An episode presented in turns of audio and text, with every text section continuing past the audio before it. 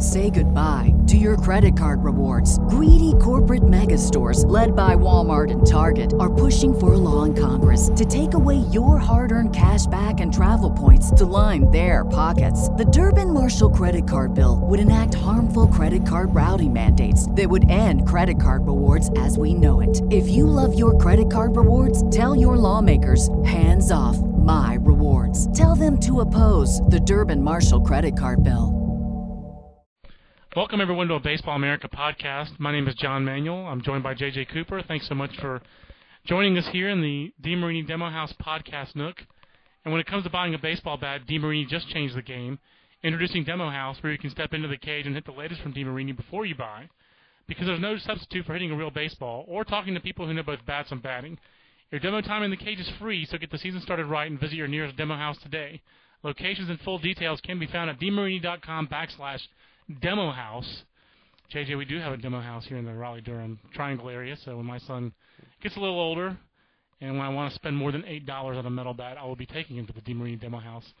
Uh, but right now, we'll just come to you from the Demo House podcast. And I want to remind you, you can always send us emails at podcast at baseballamerica.com. We don't have any questions for today's uh, podcast. And in, in, fact, it's actually going to be a, a, themed podcast, but not one of our different. usual themes, JJ. It is a usual theme in the office. It's something we talk about a lot in the office, but uh, not something that we necessarily talk about a lot on podcasts. Um, and it's really just the, the basis of our most recent issue, which is really the fastball. The, yeah, the issue that we put we put to bed today. It goes to the printer. It'll start shipping out to subscribers, I believe, on Monday. Right. Um, it's old media. That and that that part of it's the old media. And We're also it'll go new- up on our website as well. Uh, bring you the new media week. complement in the uh, online and then here on the podcast. But it's really all about the fastball, and they're kind of there, there's so many ways that the fastball story could have gone. We wound up going in the direction of well, here's a story about velocity and the part about the fastball that everyone locks into the most. But the other part of it, JJ, was stories about fastballs that don't focus on velocity. And that wound up being almost uh, 100% a story about the cut fastball, kind of a, the Right. kickboxing sport of the future, cut fastball, pitch of the 90s, or pitch of the odds, I should say. Uh, now the And team, now pitch of the, the the next decade. But I think it has kind of been the pitch of the last decade, the, the trendiest right, it's pitch. it's it's I, this kind of all started. Um, I guess last two weekends ago, I was sitting think at home. Yep, that's that far back. And um and we emailed and I sent out the email to you and we're like, hey, you know, I was just thinking about this and Aroldis Chapman, you know, last start, you know, there's reports he touched 102. Well, right.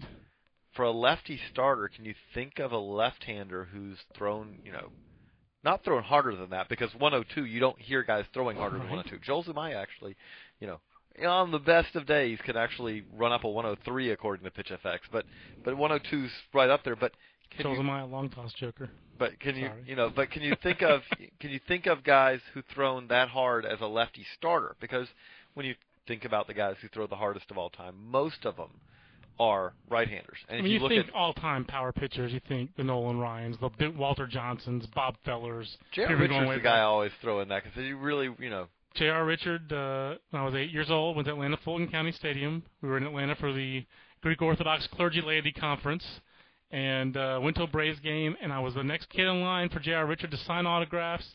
And Bill Virdon said, uh, or someone yelled to him, "Hey, J.R., you got to wrap it up," or blah blah blah. I did not get his autograph, and that was the year he had his stroke. So. Uh, there was a once in a lifetime opportunity that went by the boards for me. But so we started talking Obviously, a tragic story for J.R. Richard. much more tragic for him than, than for you. Yes. But so we started talking about that, and then that kind of led to you know, hey, let's do a, a, an issue about you know a, a focus and issue on the fastball, and really with that, one of the things we wanted to do was d- development philosophies. I, I thought at one point it was going to be a two-part story. You know, development Right. philosophies of do you let guys develop the cut fastball in the minors or not, and also with that, okay, two seam versus four seam because there are a lot of different on both sides. There, on both of those issues, there's some disagreement. When it comes to pitching, I think the safest thing you can say is whatever you want to say about pitching, there is disagreement That's correct. about how you should approach it. and there's not, you know, I mean, except for the fact that everyone believes you should throw strikes. That's right. If you- Everyone says the best pitch is the best pitch in baseball is strike one. Otherwise, they don't really Otherwise, agree. they don't agree on anything. I and, think I think that's one thing that the more we've delved into this issue, the more we've found that to be true. That's definitely and, and so, but with that, like with the cut fastball, you know, it is. It does seem like it's not like that. The cut fastball, I mean, is just popping up because if you say who are the best guys ever at throwing the cut fastball, you know, the guys that come up are are Mariano Rivera and and Greg Maddux, who both were doing it, you know, 15 years ago at least. right. I always think of Al Leiter too a guy who Al Leiter, Charlie Leibrandt his was career doing with it. a cutter. Charlie Leibrandt was doing it not you know at that level, but Charlie Leibrandt was doing it in the 80s. So I mean, this is not a pitch that you know Not a new pitch for not sure. a new pitch, but it definitely is a pitch that if you ask people around the game, it's like, man, does it seem like there's a lot more emphasis on the cut fastball now? You get a lot of agreement. Yeah, it does seem like that it's a pitch that you know people are calling the pitch of the decade or whatever you want. It's like the split finger for the 80s. Right. You know, is now the the cut fastball for the generation. I guess would be safer to say. That's a good way to put it. Yeah, definitely for the generation because yeah, it really was a generation ago, about 25 years ago, that basically the San Francisco Giants rode a, uh, an entire pitching staff of like retreads With, with split. with split fingers like Mike LaCoss and uh, well Rick Russell wasn't necessarily a retread, but uh, there was one other guy I can always think of in my head. Who, with that team and I just he just came in and he left, but it was a split finger fastball pitching staff basically. right. And Roger Craig was the guy kind of spread the the, mantra of the split. split. Absolutely. and and and then and then all of a sudden people went, you know, we're seeing a lot of guys who's throwing this or you know blowing their elbows out. Well, I think that's the that's a let's let's take one track of it. Let's take the, the hard thrower track first, and the story that we ended up doing, Right. that Tracy Ringlesby ended up doing on the fastball. And one thing that we've discovered here, JJ, is, um, you know, y- the, fastball in the, to succeed in the major leagues in 2000 in this last decade. One thing that the data seems to support, well, we'll just say right now in 2009, 2010, you better have at least average fastball velocity, especially if you're a right-hander, or you're really not going to have any chance of success. That's one thing that we basically Or- discovered. Eh, Not that you're gonna have no chance of success, but the guys whenever they point to the guys that everyone points to and says, "See, you don't have to have an average fastball," are for one. You can count them literally on one hand. I mean, and I mean that by actually, I'm not using the figurative term He poorly. didn't say figuratively. That's They- right. we're talking you can say Jamie Moyer. And then after that, you start running out of guys very quickly. Well, like because Barry Barry Zito, Zito. and Barry Zito's a guy who had to improve his velocity Right. to by two miles an hour by But- returning to his long toss and the- program to get back to and the 86 miles an hour. And the key thing about that, though, is, is even when you talk about those guys, those guys made it to the majors with an average fastball. Correct. That's a great point. Sometimes Jamie Moyer, when he came up, which is many, many years ago, yeah. had an average fastball. None of us worked at Baseball America in 1986 when he came up in the major leagues with the Orioles. I had, a, I had was it Orioles or Rangers? I thought it was Cubs. Well, Oh, I, no, you're right. I- It was Cubs. It was It Cubs. was I've got Cubs. a, I've got a lot of Jamie Moyer cards Cubs. from back that year. You know, back then I was in high school. Smart so. man. You saved him. But uh, I, well, so they're somewhere at the parents' house, I think. But uh, probably worth about a, you know, a quarter because everyone like me was collecting cards at the time. That's but, right. Uh, That's right. but but it was it's something where those guys came up as average fastballs and then lost it. You know, Livan Hernandez is another guy, but Yeah. Livan Hernandez when he came up had a plus fastball. Absolutely. Greg Maddux, everyone throws out Greg Maddux example. He had at least an average fastball. he was a second round pick at high school. Nobody 90 was, to 93. Exactly. He wasn't getting drafted because of his thumbing out so there. the the point that this kind of you know that kind of does kind of come up is is that is that if you look at the data, if you look at you know average velocity, fastball velocity for major league pitchers, and you say look at the bottom ten guys in that list, by the time you're at in an, in the NL or AL, by the time you're at number ten, you're at an average major league fastball. Right. Right. And so what that's saying is is that you know you'll hear a lot oh velocity's overrated you can't scout by the radar gun all these things at the same that there are points of truth to that but at the same time look if you're 86 if you are in A ball or double A at 86 miles an hour and it's like and you and and you are a master of pitching Right. the chances are you probably aren't a major league pitcher If you make the major leagues, you're the exception rather And- than the rule, and you're you almost have to be exceptional at basically everything else. and even if you are, because the reality is, is most of those guys, when I say you know, and you have success in Double A, most of those guys have success in A ball, Right. and then they hit Double A, and especially they hit Triple A, and they stop having as much success. I mean, Mm. you you have to it. There always are there are some exceptions, especially from the left side. Right. But a from the right right-hander- side, yeah. A right hander with a below average fastball. And that's, you know, we run across that. I'm doing a lot of draft calls right now. And I'll just throw out a specific example. Um, in the, I'm doing a lot of Southern Conference calls right now. And uh, the Southern Conference has a potential first rounder in Asher Wojciechowski at Citadel. And what makes Asher Wojciechowski a potential first rounder? Well, he's got a big body and a big fastball. He's 93 to 96 at his best, JJ. And I've had a couple coaches tell me he was sitting 95, not sitting, but still hitting 95 and 96 in the eighth and ninth Consistently, yeah. innings of games against, you know, so I've got uh, three reports of that basically. So Asher Wojciechowski's going to go off the board pretty good, and that's awesome. You know, great for Asher Wojciechowski. There's another guy in the league at Furman named Ian Perry, who's a senior and who's a classic command and control college right-hander. He's a senior. He's got three arm angles. He'll side, go sidearm, low three quarters, and he'll go straight over the top. He's 86 to 88 with his fastball. He has a plethora of other pitches. He has like a six to one strikeout to walk ratio. He's got great numbers. And the one loss isn't great, but the secondary numbers are all phenomenal, except for one home runs allowed. And that's what happens. If he misses his spot with that 86 to 88 mile an hour fastball, even in the Southern Conference, he's getting pounded, just pounded with home runs. Otherwise, he's an artist. But that guy, like every coach I've talked to and the one scout I've talked to who saw him, are all like, I'd love to have this guy have some kind of career in big in the big leagues or in, in pro ball. But they all say like his only hope is as an extra guy in the bullpen, and only if as a reliever he goes from 86 to 88 to being like an 88 to 92 guy. Right, and, And, that's the likelihood of that is pretty low. And, And- that's a guy who's a good, pretty good college pitcher, but he's really just not a prospect at that. And and that's the thing. I mean, we deal with people who get, you know, who understandably, like when you s- when you're talking to people, and they almost get frustrated by that because it's like, but this guy knows how to pitch, Right. and it's like, the unfortunate thing is, is knowing how to pitch, while it's a very vital tool, but that you know, as- as our story, we, you know, this fastball story, we, you know, we have explains.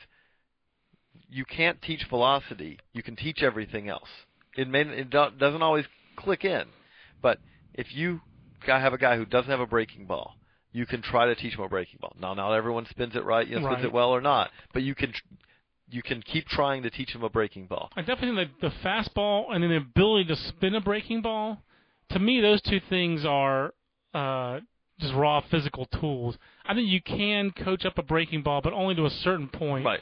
Like up to maybe average or fringe But average. the thing about it is, but if you have hand speed, then you will be able to have a breaking ball down and the line. thing about it is, is usually those two actually go together. Absolutely, absolutely. Yeah, that hand speed goes with the quick arm and having that ability to throw hard uh, and to maintain the ability to throw hard. Uh, it's a Baseball America podcast. I'm John, and, and he's JJ. And uh, one of the other things, I guess, uh, that, then that kind of leads me to the other stuff, the secondary stuff that really separates you, because most guys, JJ, aren't good enough with just fastball and breaking ball. As good as their fastball and breaking ball could be, we just don't see too many two pitch pitchers in the big leagues who are starters anyway. Right. So developing that third pitch really for some people comes down to basically throwing a fastball with a different grip. Right. And whether is that fastball with a different grip going to be a changeup? Is it going to be a split finger fastball? Or is it going to be a cut fastball? I think most pitching coaches and most of the guys you talk to for this story, obviously they would rather you throw a changeup. But it seems like the the cut fastball gets introduced to some pe- to a lot of pitchers because they have an inability to locate their fastball. Is it glove side or Glove side. arm? glove side? glove side because because what you're So doing basically, for a right-handed pitcher to the in, inside to a left-handed hitter. right really what the cut fastball is at its best is a pitch if you are if you struggle against when you don't have the platoon advantage Yeah. Yeah. what it does is it's another weapon that you have against a guy so if you're a righty and you're facing a lefty or especially if you're a lefty facing a righty Which, if you think about it, again makes it similar to a changeup with a split because those pitches are also weapons against platoon split guys. Right, they're weapons against it. But now you- you'll have a guy like uh, the guy I wrote about a little bit in this, you know, in the cut fastball story, Travis Wood. Yeah. Travis Wood is a fastball changeup guy, Right. but okay, so he's fastball changeup. He's never he's his breaking ball's never really been that that much of a weapon. Right. The problem he had was he's got a great changeup, but if you think about it, his fastball was not a fastball that really, at least, or that he was comfortable. Like it was never something that he could really own the inside corner of the plate against right-handers with his fastball. Right.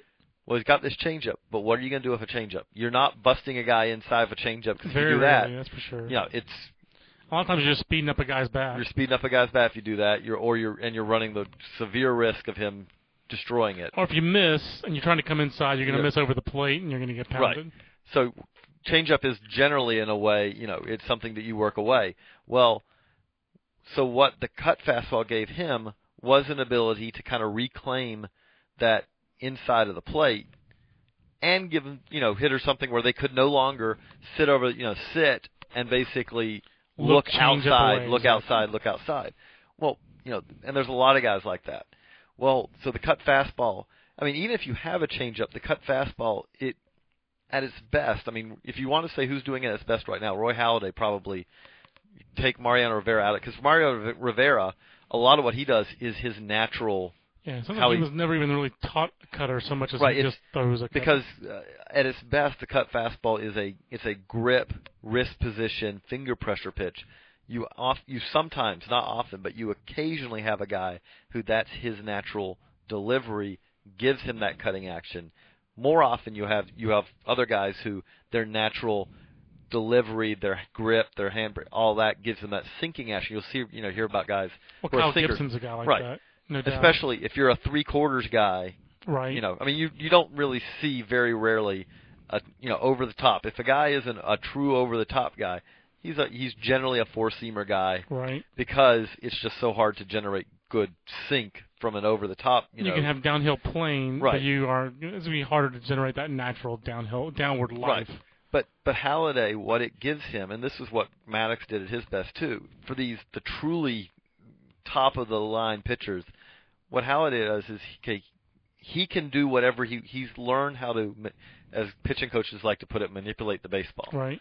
So he can, by because of that, he knows how with different grips, different little finger pressure and all, he can make a ball ride. He can make a ball cut, and he can do it to both sides of the plate. It's the ultimate example of feel for pitching. Right. And so what that allows you to do is you essentially you can really say that you have four or six fastballs because okay, say you're throwing to the outside.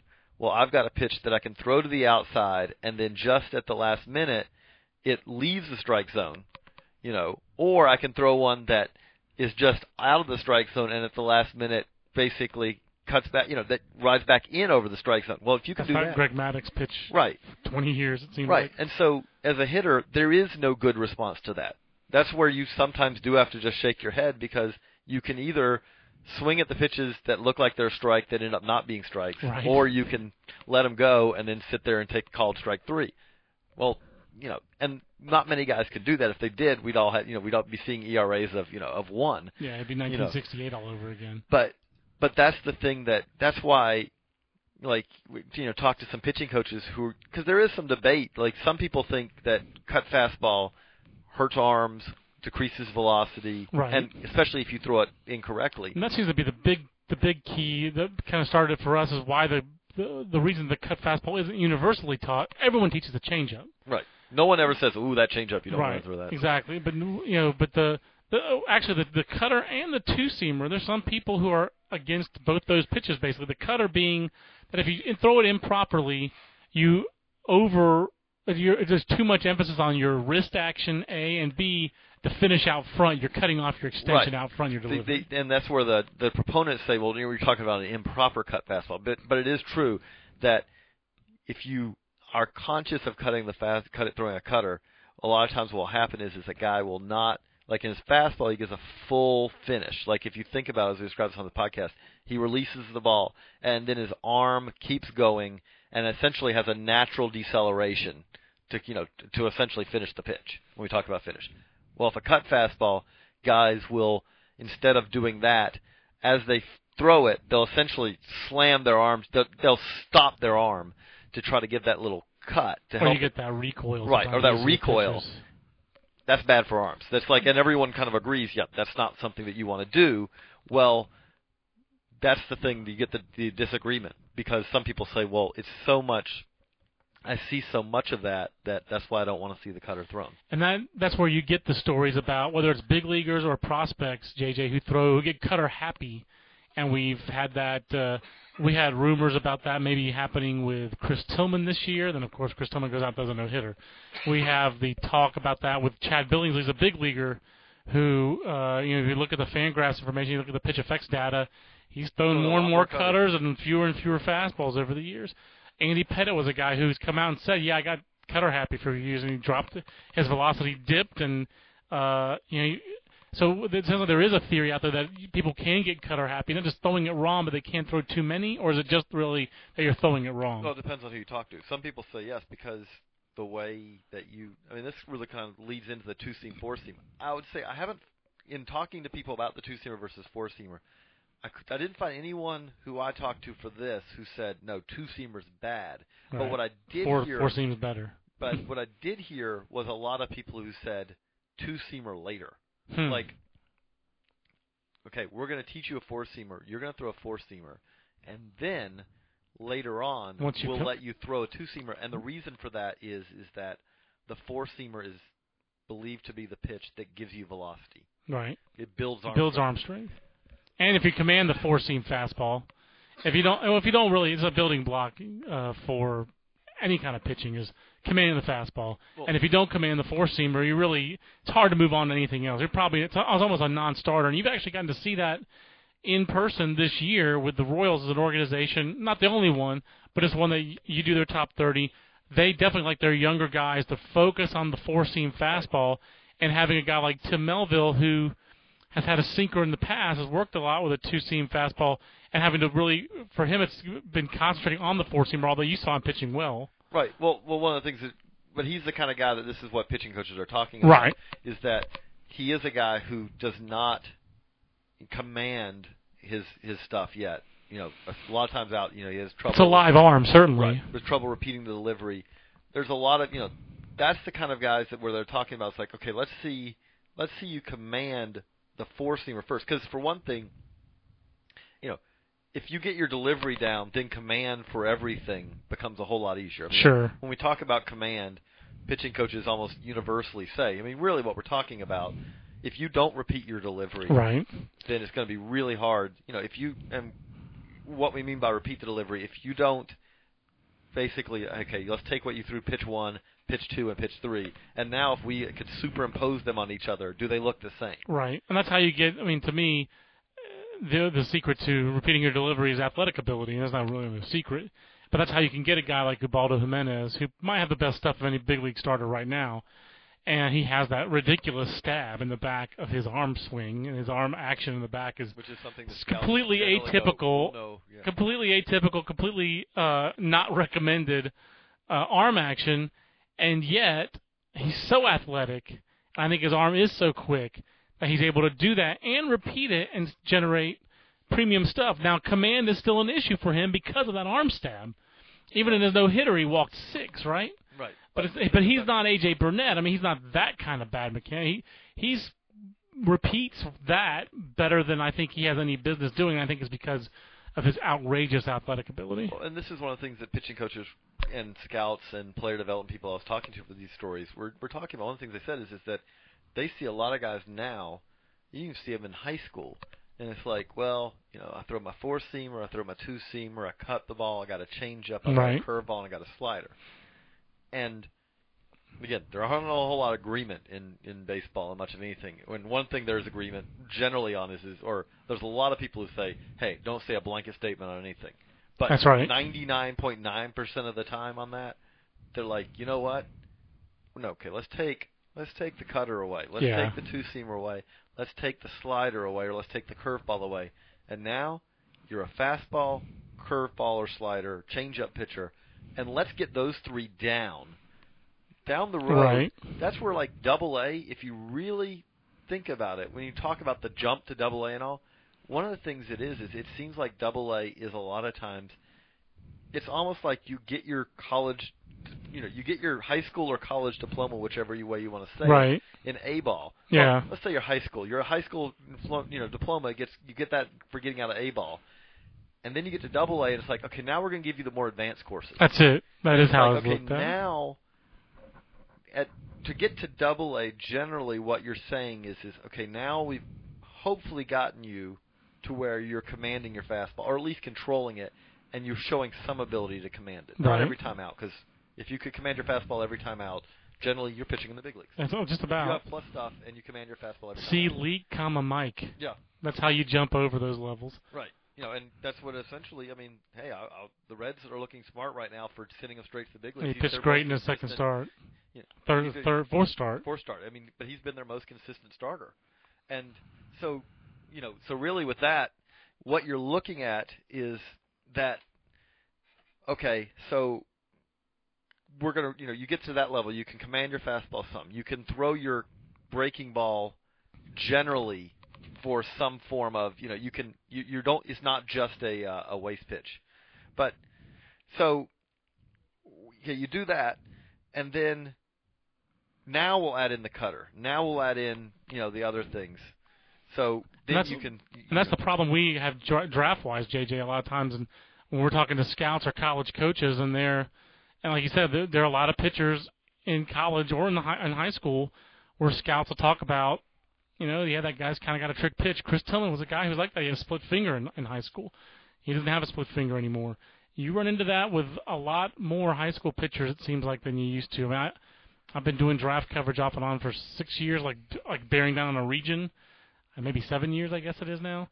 And uh, it's remarkable to hear about, like you said, well, college pitchers especially who throw too many pitches, um, and the funny thing is, the scouts and they like- don't command the fastball. But and the funny thing about that is, is kids are doing that obviously partly because they think it'll show that they're a better pitcher, you know, and it may give them even some more results. But the reality of it is, is that if you talk to scouts, one of the things that they see they say a lot of is, is you know, no, I don't want to see you throwing a cutter Right. in college unless you are like Mike Leake. Those guys like that are exceptions. Like, Right, right. okay, this guy is an advanced pitcher, but especially a high school kid. Mike Minor's a guy Right. who like they they like to see, but even Mike Minor threw one too many pitches in his junior year. That's why his stock went down. Generally, I mean the Braves drafted him in the seventh overall. They still liked him, but he generally more pitches was worse for Mike Minor than better. Right, and the, the the thing about it is, is like, no, if you ask a scout, what do you want to see? Well, I want to see that you can command the fastball, and you've got. I mean, the reality is, is that you've got some velocity. On Right. it. It's got some life on it. They're ideally. looking for arm strength, And- mechanics that won't blow up. And ideally, can you spin it?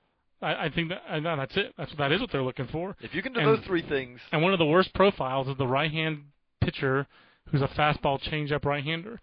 It's very hard if you don't have that innate ability to spin a breaking ball. Uh, that that might be a whole other podcast or a whole other story. But can you teach someone to throw a breaking ball? And I've had a lot of pitching coaches who say no. But you definitely have. Uh, but you can teach these secondary pitches. These, you can these- teach a change. these- No, the changeup is one that's like, Oh, that's yeah. you that gotta has find to be your taught. grip. I think.